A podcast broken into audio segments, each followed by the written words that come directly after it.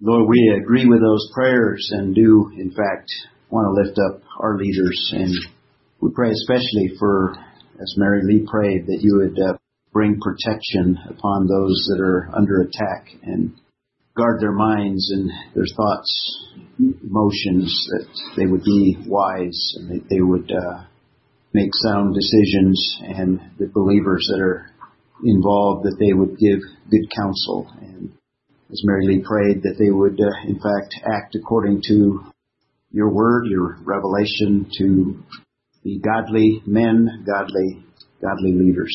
And this morning we desire to continue to look into this very exciting passage and uh, as we spend a little time in it that uh, you continue to encourage us with it, that we find uh, sources of strength and resource.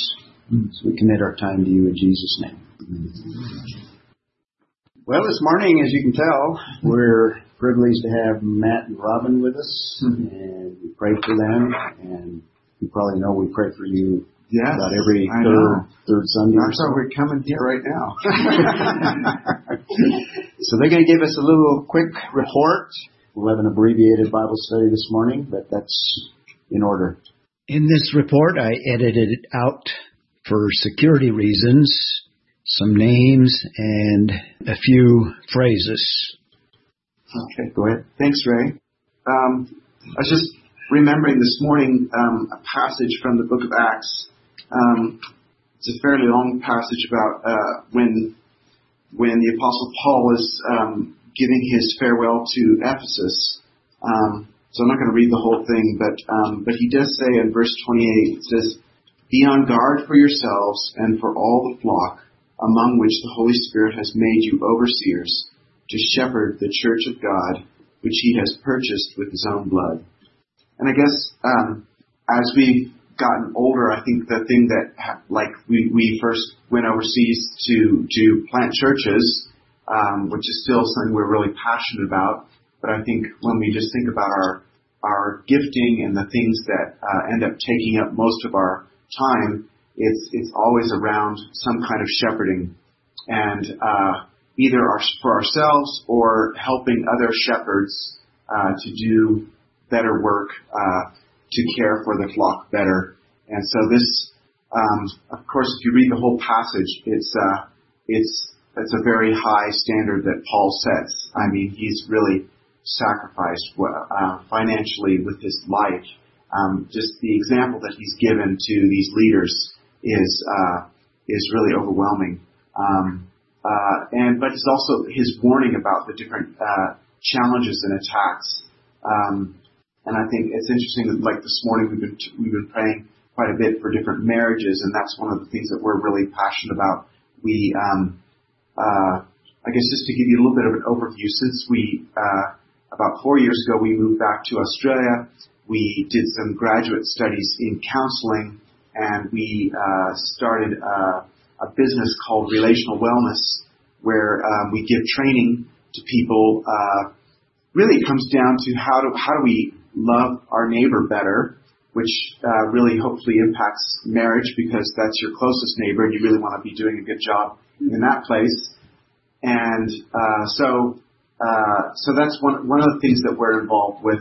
Uh, and then also within our, our mission, we're continuing to do what they call member care, which is a kind of a mission term for pastoral care and counseling that happen for missionaries that are on the field, um, and then doing further training around this. Um, and then we're continuing to try and support um, these dear friends of ours that we've met along the way in different places that we've lived, like Egypt, like our friends. Uh, I think uh, you might remember it from some of our reports in the past. Um, do you want to say something about? So, so we met in 2000 and Matt went on a outreach trip to, from Egypt. He went with a team of Egyptians to the first country we lived in, and they did an outreach there. Um, at the time, they had a heart for Muslims, which not many Christian Egyptians. And this, vision, yeah, well, they they had been persecuted by the Muslims for years, and um, but and so he's now so 19 years old. he's- He has just poured his life out to um, train people how to reach Muslims and to see Muslims come to faith, see family group, family groups. Anyway, um, so we pray for, support a lot. And his latest project is that um, they've been offered a bookstore where they can actually give Bibles, or I guess they'll sell or subsidize um, Bibles that a lot of Muslims will come to. Um, but this um, this project requires thirteen thousand dollars a year to um, Maintain. to, to maintain. Um, so this is a pretty big thing, but it's, uh, they're very creative. The, the, the things they do, they do medical projects, they do street work with orphans, they do all kinds of things, and this is, this is one of the things that they're doing now. So I just, we just wanted to let you know about that. Um, Grace Church supports us, and through that, we then supported John quite visibly over the years. Yeah, well, I would just say that the support that comes to us through Grace goes directly to indigenous workers in Egypt. That's uh, uh, that that need this support more than we do. Um, yeah, and um, And he's um, got girls that are about, so they, they were, he's been married, I think, for about 10 years. Um, they were in for a few years. Usually, when Egyptians get married, straight away. Um, and it took them about five years. God bless. yeah. Anyway, so that along with uh, our friend, says those are things that that Grace goes to support, like the amazing evangelistic efforts that they're doing there, and sending. Recently, they they have. Um, he's telling us this crazy story about uh, people out in these villages out in the desert towards where um, where they were the, the they'd actually met people very uneducated that were that were under the impression that if you were a Christian because you believed this false doctrine that you would grow a tail. And, um, yeah, and so they're just crazy stuff that people would believe and that they've never heard um, anything like truthful around who Jesus is, only with what they were taught within Islam. And um, and for their local couples, it um, we've taken one of them on with our our small group in our church in Australia. Um, it's for five hundred dollars a month. Five hundred dollars a month. They can they can live in one of these villages and A whole minister. family. A whole Yeah. family. So that includes They have two kids. Well, this one that we have, I mean, there's, they have like five different families that they, at the moment that they're trying to send out, and they're looking for support for that. Um, so it's just amazing when you think about like what it costs to send us out, for example, um, as opposed to what they're doing. Um, but uh, yeah, What country transition to Egypt. Egypt. Egypt. Yes. Yeah.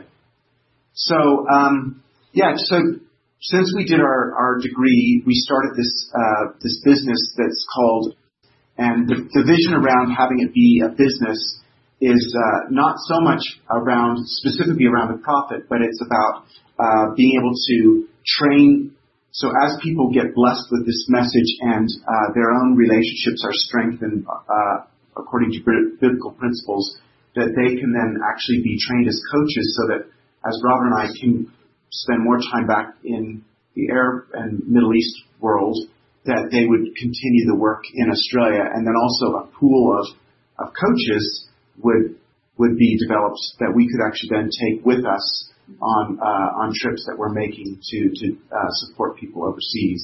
Um, and within our so within our mission, with we are member care people. So we go to different uh, the different conferences, and we're um, sitting with people that are on the field, kind of because we've had so many years experience doing what they're doing. I think that there's a different kind of trust for them to be able to open up to us and get help. Um, so we're we're doing that, but then we're also taking trips to various places. Uh, so a couple weeks ago, we were in with a team there that invited us. So we get to to work with uh, with their team to kind of strengthen them and bless them. But then we also had a, a, a day of teaching with um, with their Arab uh, speak Arabic speaking um, staff, and that was that was pretty ma- amazing because there's a mixture of some that have come to faith and some that are not yet believers. And um, you want to just tell a story about that? Yeah. So if part of the thing that we teach people about is forgiveness. And usually when we do that in a Christian environment, it's not a big jump, you know, for people to hear, you know, what, you know, how important forgiveness is. But when we teach forgiveness to a, a Muslim background group, it's a little, we need a little bit more um, teaching around that. So we're talking to these people and we're talking about how significant this is in seeing us be set free and experience the grace of God. And and one of the guys who wasn't a believer yet said, "Well, yeah, I get what you're saying. Yeah, it's, I'm sure it's true, but there are some things really that it's really, really, you know, you just can't forgive." Well, and we're talking to a context of people that have all been somehow impacted by ISIS because that's where they Yeah, live. because they've all they've all escaped from ISIS. So their journey with forgiveness is maybe different than mine. Yeah. so he's giving an example, which of course, you know, it's heartbreaking what we're going. And um, as we're listening to it, this other man who probably is around, you know, in his fifties, around our age, he stands up and he says, "Yes, I get what you're saying." He said, "But the fact is that until you've forgiven the supernatural, until you've experienced the supernatural forgiveness that Jesus provides, it's really impossible to extend forgiveness to others. But once you've received that, God gives us the ability to give others, and that is freedom. Mm-hmm. And as we're, and he's like, so he's, as we're listening to this, we're thinking, wow, this is huge, you know. And he's already told a story in, in the group about how they had had to leave their home and all their money, they just had to leave and flee. They lost it. So we're thinking, you know, he's left his house, you know, he's left his money that's in the house, you know, and, and this, and God's provided, you know, beautiful story. Find out later, he was a millionaire. He had a mansion. Hmm. And he left everything. And his testimony is, what's that? I found Jesus. so much more, you know, and, and, and you, and, and we're feeling so humble. We're thinking, who are we to come and teach these you know, the things that they've experienced, the grace that they've experienced. And yet, we provided an arena where that, that testimony could, could be there. And so it was really, really amazing. So, so we felt so, like, I was, I was actually very afraid to go there. Um, Like when I looked on the Australian website, like, do not go to London. And we really, but we were so blessed. And we felt so safe. It was unbelievable. So it was really, really cool. So we're, we're planning on continuing to do those kind of trips to to help uh, different. We might be going to in January, or well, anyway, we're it's in the, the plan planning stage of that. Um, so to continue again to help our teams that are out there, but then also um, it's great when we get a chance to work with their local um, believers as well, um, and we love doing that in Arabic. It's, I mean, I think the thing is, you know, you think of the stresses are on marriage. When people move cross-culturally, it, it's very, very stressful. They're incredibly so. To give them some tools to help them um, not just survive but thrive. And then, and then once they've experienced that, they can then pass it on. So it's a really significant thing. this guy that was a, a I'll call him a pre-believer, the one in um, that was in that Arabic uh, session. You know, he was he was so he was like, there's some things you just can't forgive, and he was so he kept whenever he'd get the floor, he would you couldn't get it back, and it was just he was so difficult to deal with there. And then, but then towards the end, he was like, he's like, actually, you know, we really need this stuff. And, uh, and so we really want you to come back because one day of teaching is certainly not enough. I mean, our main focus was to, to kind of work with our team because we want them to be able to do, to do more, of the teaching in the future. So yeah, that's, hopefully that just gives you a little bit of an idea of what we're up to and, um, appreciate your prayers for our, um, again, for the indigenous people that we're supporting, but also for, uh, the, trips that we're making and we're hoping that we can actually head out ourselves um, longer term uh, in the near future. Any any just any questions about any of that then? Are you going to use uh, Australia as kind of a base and then travel from there, or I hope that at some point we would actually be based uh, back in the Middle East somewhere, Right. and we're very our so our kids are now um, uh, our youngest is uh, is finding his way uh, doing different uh, courses and studies in uh, in Australia.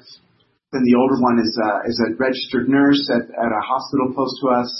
Um, he's doing really well, uh, and then our our daughter, her husband are just doing a missionary training called in Tijuana, Mexico, and hope to go back to the Middle East. And I just give you that background because we're quite interested. Like, if we did settle somewhere, it might be we'd love to be close to our grandkids, um, and to use that as a base for traveling around and doing um, this this sort of work.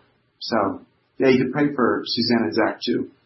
quick question? Do you ever deal with, I hear there are, well, notably in Israel, are people called the Druze. They are uh, Arabic descent, but they still follow the uh, the pre-Islamic pagan practices.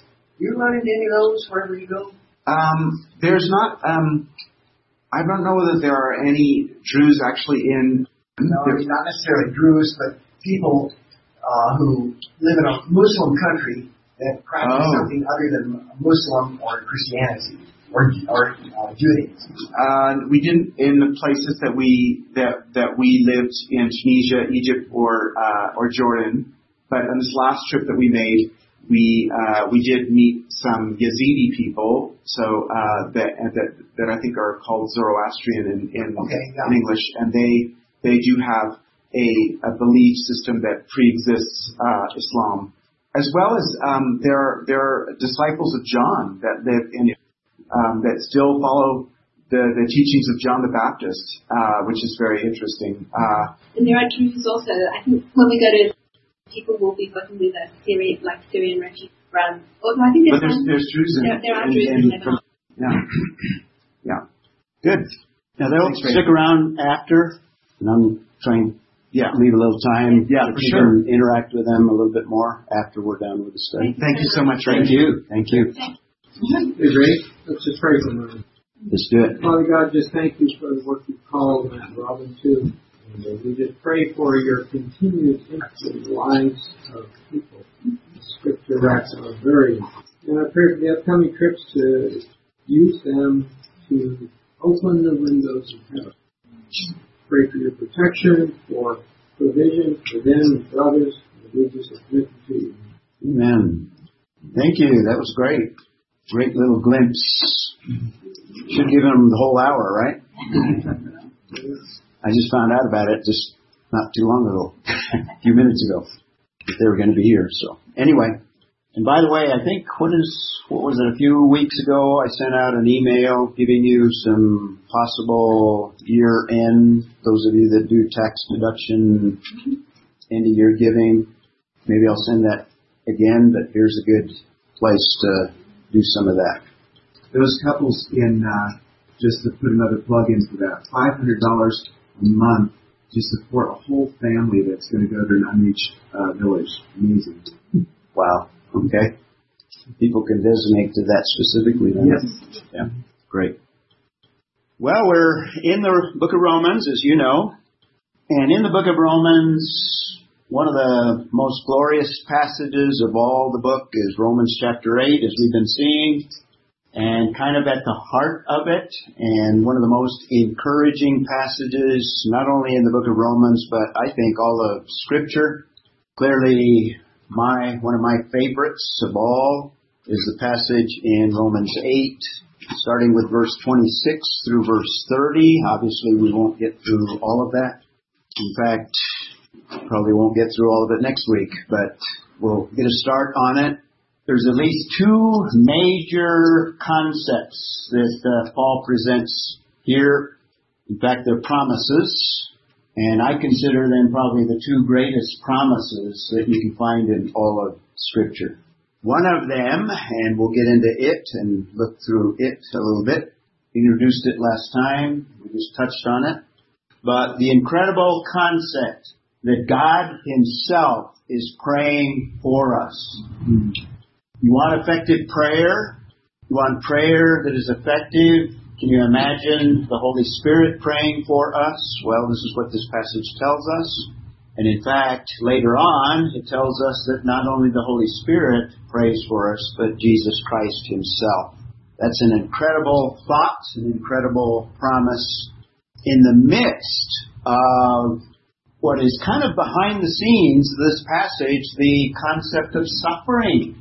In fact, I was more impressed this time than I ever have that this whole paragraph, beginning in verse 17 actually, which is the prior paragraph, he's transitioning in verse 17 to where he begins in verse 18 with the concept of suffering. So the main concept that he's dealing with is the concept of the suffering of the believer in the context of sanctification. And I've been stressing that one of the main instruments that God uses to sanctify us is in, in fact suffering.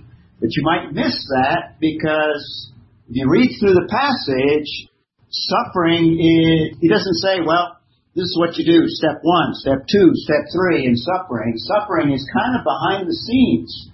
Instead, what he does is he focuses on this big picture of how all of the creation is suffering and how all of the creation awaits, groaning, awaiting for the, the day that we are released from suffering. So the perspective of what God has in terms of the big picture, a big plan. And in the middle of that, we, we are given this little passage that talks about the Holy Spirit praying for us. It's in the context of suffering. And one of the greatest encouragement is to know, because in the midst of suffering, we are distorted in our thinking oftentimes because of the pain. And thing that we concentrate on is how do I get out of it? Or how do I escape it? Or what medicine do I take? Or how do I deal with it? Or you, you get a lot of confusing thoughts and emotions in the midst of that. And if we can focus on this bigger picture, it should be an encouragement and give us an ability to better deal with the immediate suffering. So he gives us this concept of the Holy Spirit praying for us in our weakness. Now, I think he's dealing big picture still.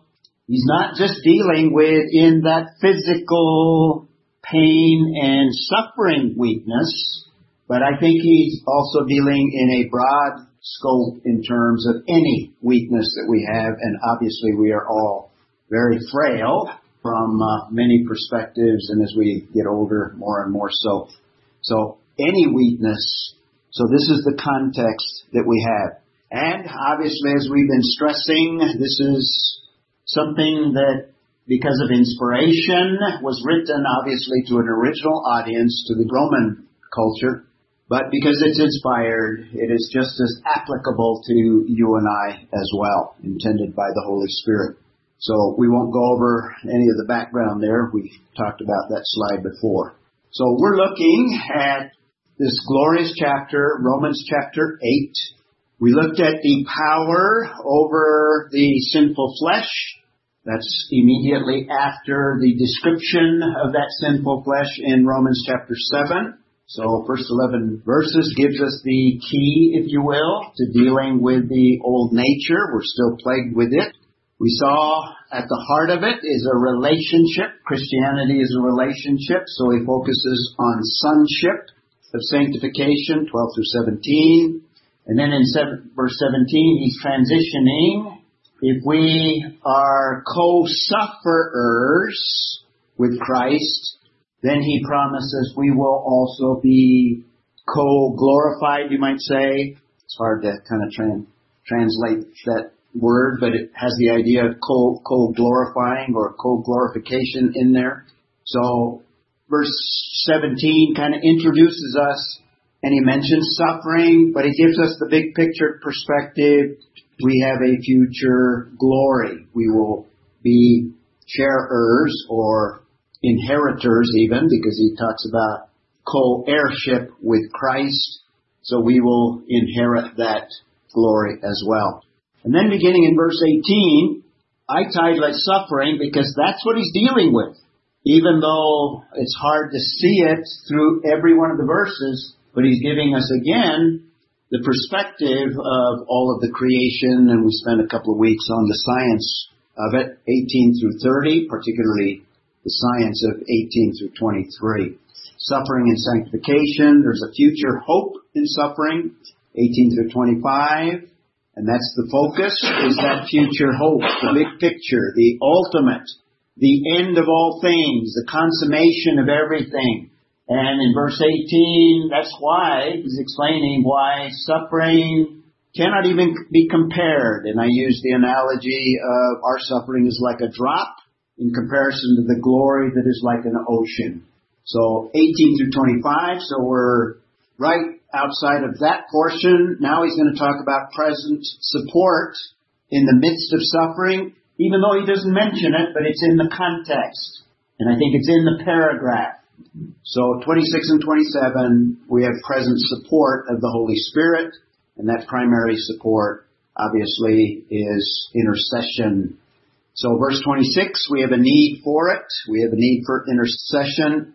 And before we get into the verse itself, let me remind you of some of the main concepts that we're talking about in Romans 8. Power in the Holy Spirit in us fulfills God's will in terms of sanctification. Walking in the Spirit is the means that God uses to conform us to His image or sanctification. The indwelling presence of the Holy Spirit gives power. So He's already talked about the Holy Spirit and the indwelling presence. Believers participate in sanctification. We saw that from one of the verses there. And then here, the main concept here is suffering is God's main tool for sanctification. Even though it doesn't overwhelm the passage, you gotta keep it in mind as you work your way through these glorious promises that God makes. And also in this context, glorification is the end product of sanctification. Because this passage anticipates that glory, which in fact is the ultimate sanctification. So verse 26, in this same way. So he's continuing. This is part of the context. In the same way that we anticipate glory, in the same way in the midst of suffering, in the same way knowing that even all of the creation anticipates. He's probably at least personifying the creation, making it as if the creation is sensing things like a human person would. In the same way, we can view our situation from that perspective. In the same way, we have a hope of that future glory. I think that's what he's getting at here. And what encourages us in the meantime, in the same way, this is the perspective that we have here and now as we look forward and anticipate that glory. And this is it. The Spirit also helps our weakness. And I think this is kind of a basic overall concept, overall principle that whatever weakness and more specifically, in the midst of not knowing how to pray, in fact, that's what, what he's going to say here, but I think more broadly, I think all he's doing is just bringing it closer to home in terms of what he's dealing with in the context, but I think it obviously is applicable to any witness that we would experience. So in the same way, we have a future hope of glory and when he talks about helping, it's in the present tense. In this context, present tense, big picture, this is continuous. The Holy Spirit continually, no matter what we face, no matter what circumstance, no matter what weakness, no matter what illness, whatever ailment, whatever pain, this is a continuous helping of the Holy Spirit. In fact, this kind of permeates this verse, this ongoing present tense idea of the Holy Spirit. And this is continuous until we go to that day of glory. In fact, this is just the first fruits. We're going to have even a greater, I think, experience with the Holy Spirit. We saw the concept of first fruits uh, in the passage as well. Weakness, I've already kind of described it. It's overall. It's not just suffering, but it is in the context of suffering. I think it's broad and any weakness that we have. And he's going to give the reason for we do not know how to pray as we should. So more specifically, we are weak in prayer. So if you have problems praying, you're not consistent, you're intermittent, you're unsure, you don't know how to bring certain situations before the Lord, this is common. This is just our nature. This is who we are. And we need encouragement. We need strengthening. We do not know how to pray as we should because we don't have all of the information. We don't have all of the data. We don't have the big picture. He's giving us the big picture here, but we don't know any of the details of how God is working in any given circumstance. So we, basically we don't know how to pray. We do the best we can, and I think that's all that God desires, but the main thing is he wants us to communicate and he wants that relationship. And you know, we've talked about this before from other passages. When we pray, we're not informing God because He's omniscient, knows our needs far better than we do. We're not trying to twist His arm to get Him to do something. And you might even come to the conclusion, based on all of the character and perfections of God, why even pray? He's sovereign. He's all powerful. He can do whatever he wants. He knows all things. He knows everything about us. We don't need to tell him anything. Why pray? Well, he wants that relationship. And that's what he's getting at here. For we do not know how to pray as we should. So he's reminding us we have a need to pray because we don't have a clue what prayer is all about and the circumstances that God may be using in that. So there's a need for prayer, and this is again, I think, broad based in general, not just for Lord, can you take away this aching broken fingernail that I've got here? So we have a need, and then here's the encouragement. But the Spirit Himself intercedes for us. It's an amazing concept. It's hard to conceive. Obviously, Holy Spirit, we believe in the Trinity. How can God Himself pray? Obviously, there must be an intertrinitarian communication. You get that all the way from Genesis chapter 1, where there seems to be communication within the Trinity in terms of creation of man. Let us make man in our image.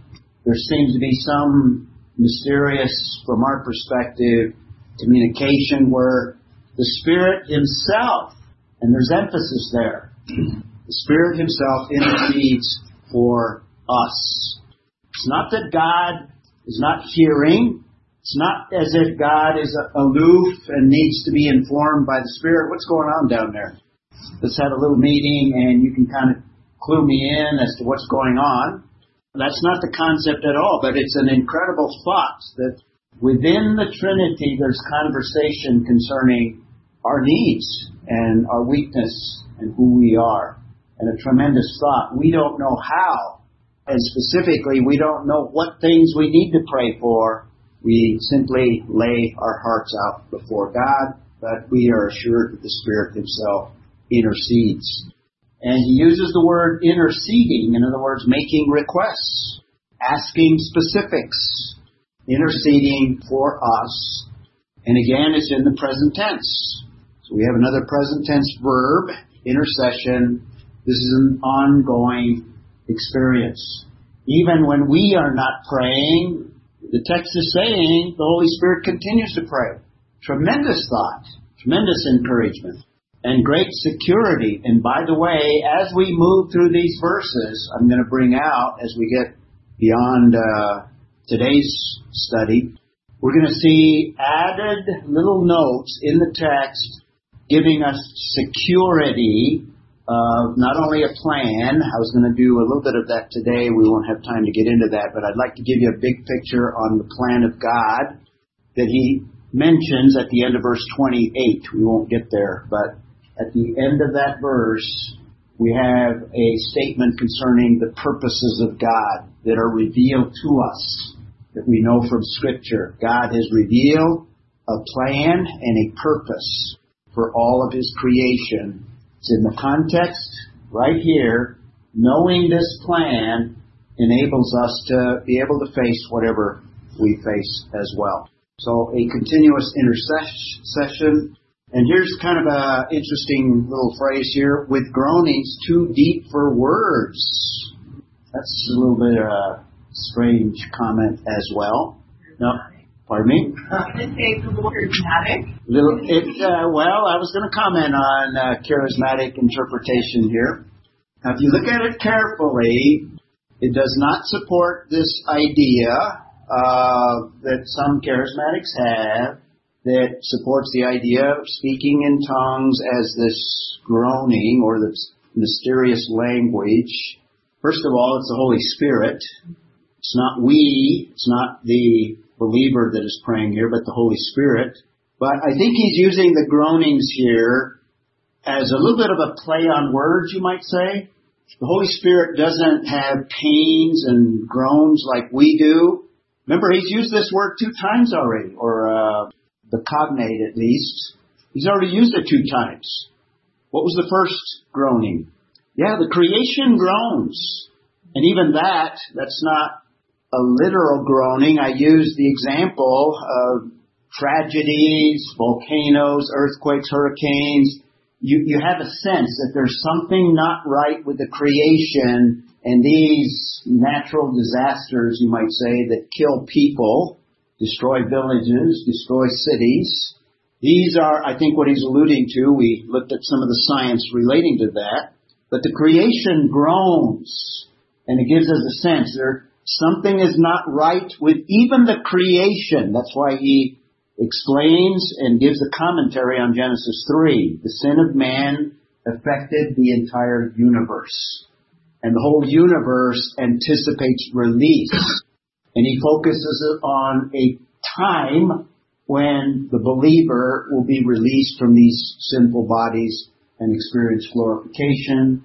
We identified that as the first phase is the rapture of the church. We talked about that. And then, verse 23, we also groan. Now that, I think, is more appropriate to us. The groaning of creation is probably more anthropomorphic, as if it were a person. That's what anthropomorphisms are. And then it speaks of us groaning. We certainly groan. And if you're in pain, it's a literal groaning. You break your arm and you groan expressing that pain in sounds, I guess you could say. I don't want to say language, but sounds. And then here, Holy Spirit's groaning out of place.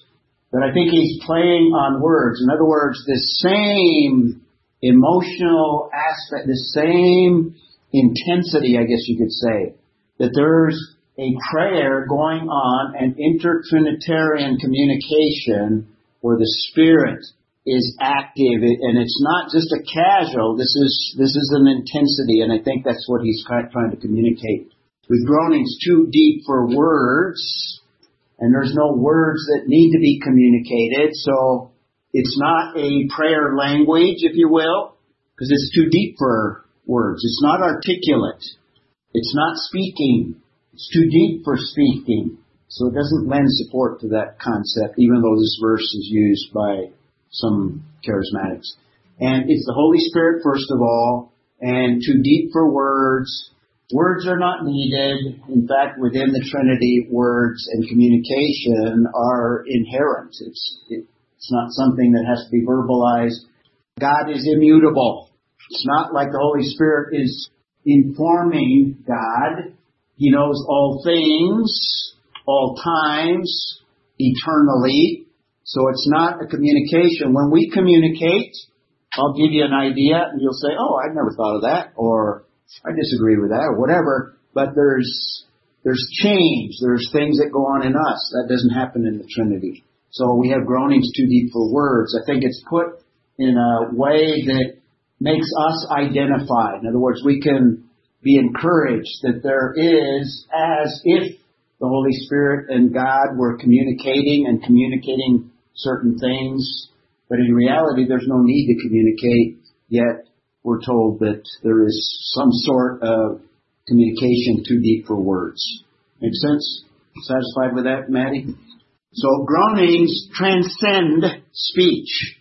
It's not articulate, it's not verbal, transcends it because we're talking about things that go on within the Godhead itself.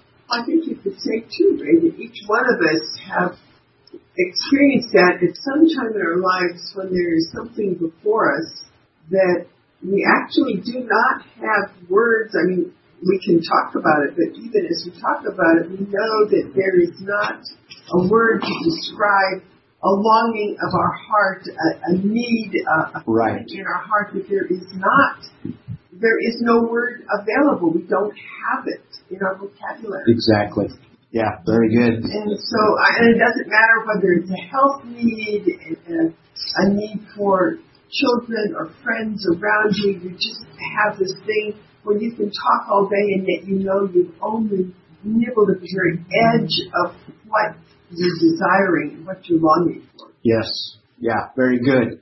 And in this context, In fact, the prior verse here, or verse, groanings too deep for words. I think as Paul has somewhat anthropomorphized the creation, I think he at least is playing on this idea with the Holy Spirit and perhaps anthropomorphizing the Holy Spirit as well. Looking at the Holy Spirit as if he were a human rather than he's a person, but he's not a human person. So I was just wondering, do you think that it's possible that someone who is sick and poor might be within the will of God, and God might have purpose in him being sick? Could that possibly be true? Who knows? We don't know how to pray.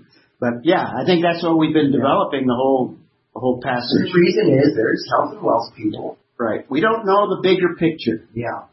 We have a glimpse of it in this passage, a big glimpse of it. And verse 27, it's intercession according to God's will. And what are we encouraged? We're encouraged to pray according to God's will, and then we're given the promise that if we pray according to God's will, it's going to be answered. Can the Holy Spirit ever pray against God's will? It's almost axiomatic. It's almost no need for stating.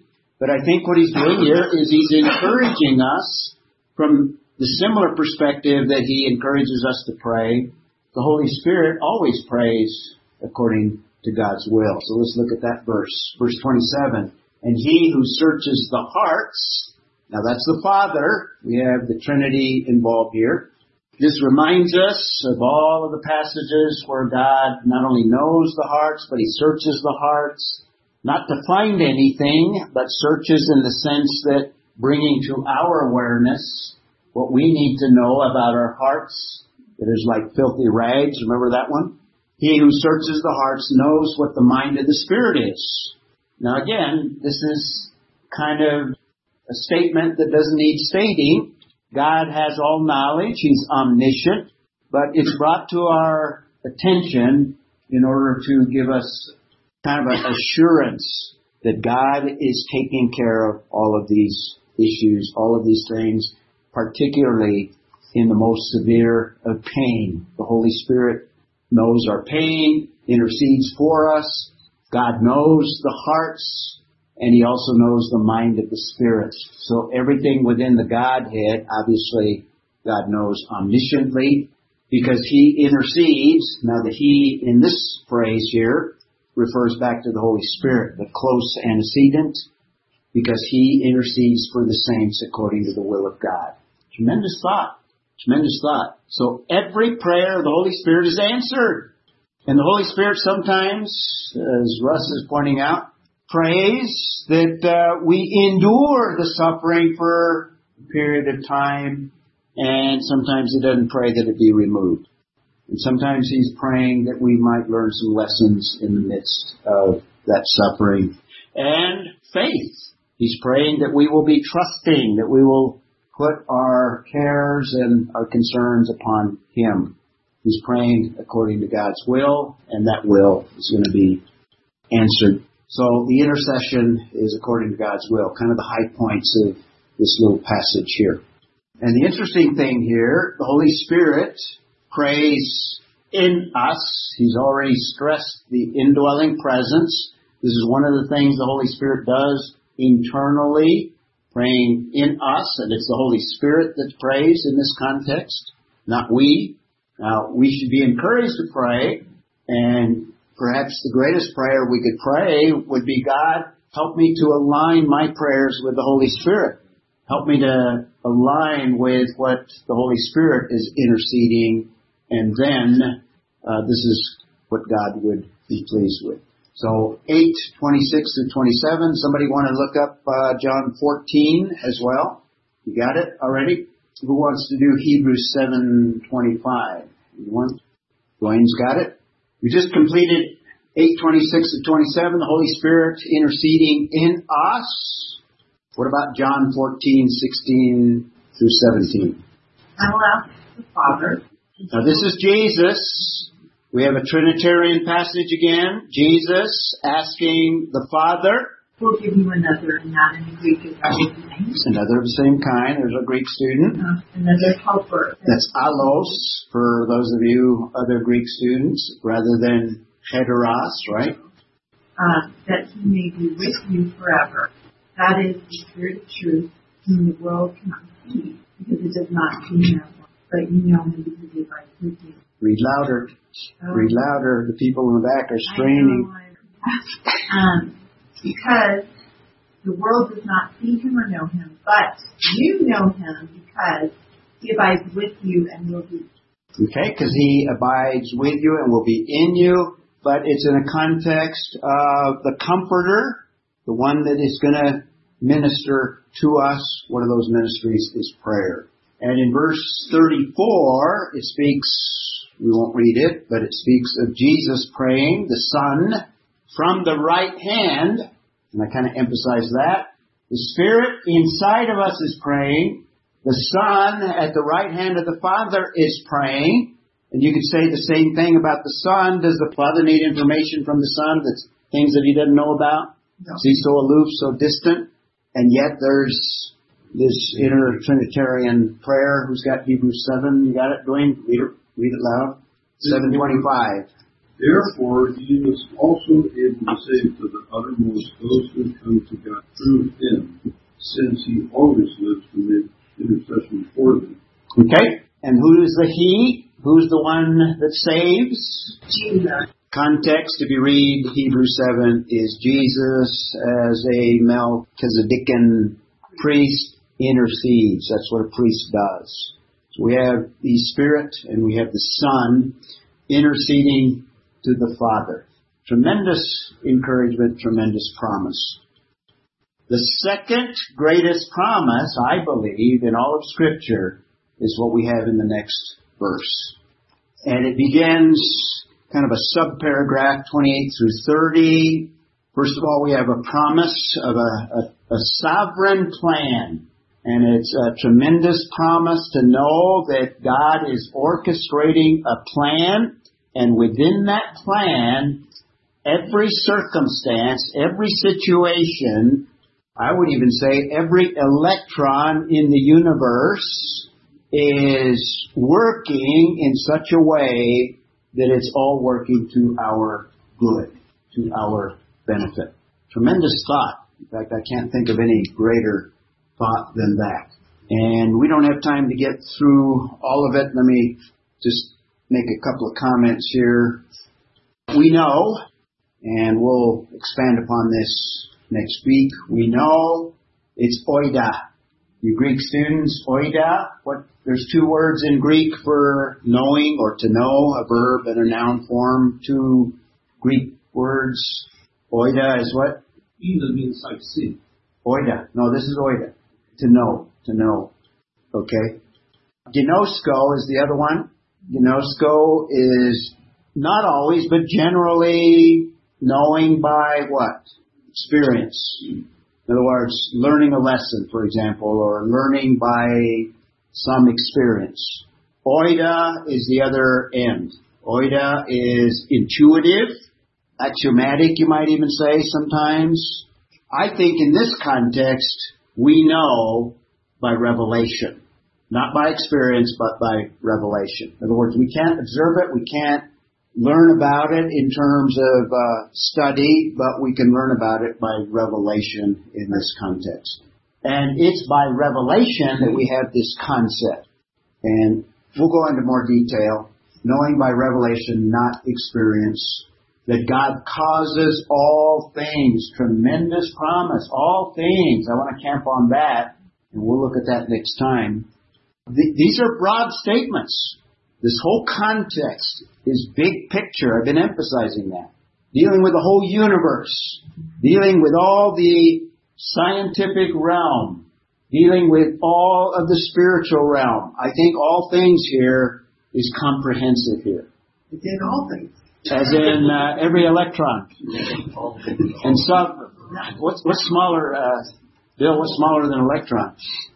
We know that all things now I've got to kind of explain it. The, the subject of the working together, in fact that's one word in the Greek, God is the one that is the subject. I think the King James Version is a little inaccurate, I guess you could say, probably the best way. It's God that works all things. It's not all things working together. It's God working them. God is the subject of the verb. In fact, the panta, the uh, all things in the Greek is in the accusative. It's the object. I'll, I'll explain this next time. But a tremendous promise to think that God is working this this heartbreaking situation, this weakness, this suffering. He's working it for my good. And there's lots of examples in Scripture that we'll look at, and a lot of other verses that I'd like to look at as well. Mary Lee, before we close. Before we close, yeah, is, it, is working together the verb or God causing? Actually, the translators insert the word causing, but the uh, the verb is to work together. So God works together all things for good. For good. Yes. In fact, here's the word work together. It's another one of those soon combination words. Synergy. That's where we get the word synergy, and we'll we'll talk about that. Okay. Closing thought: We can rejoice in two of the greatest promises in all of Scripture. I would like to close for us. And remember, Matt and Robin will be here afterwards, so you can stick around. Got it? Heavenly Father, we thank you for this promise that the God of the universe is indeed working on our behalf to bring together the plans that were laid, the the overall plan, not moments uh, necessarily that He is working in our lives to inform us, to, to bring all creation back to the state that it was before you fell. Uh, Father, I do pray for us this week that we will be eager, that our hearts will be eager, that our eyes will be open to see the ways you desire to work in us, that we might join you in all the ways you are desiring to work through us mm-hmm. to restore your creation to the glory that it. Father, we desire that with all our hearts in your son's. Amen.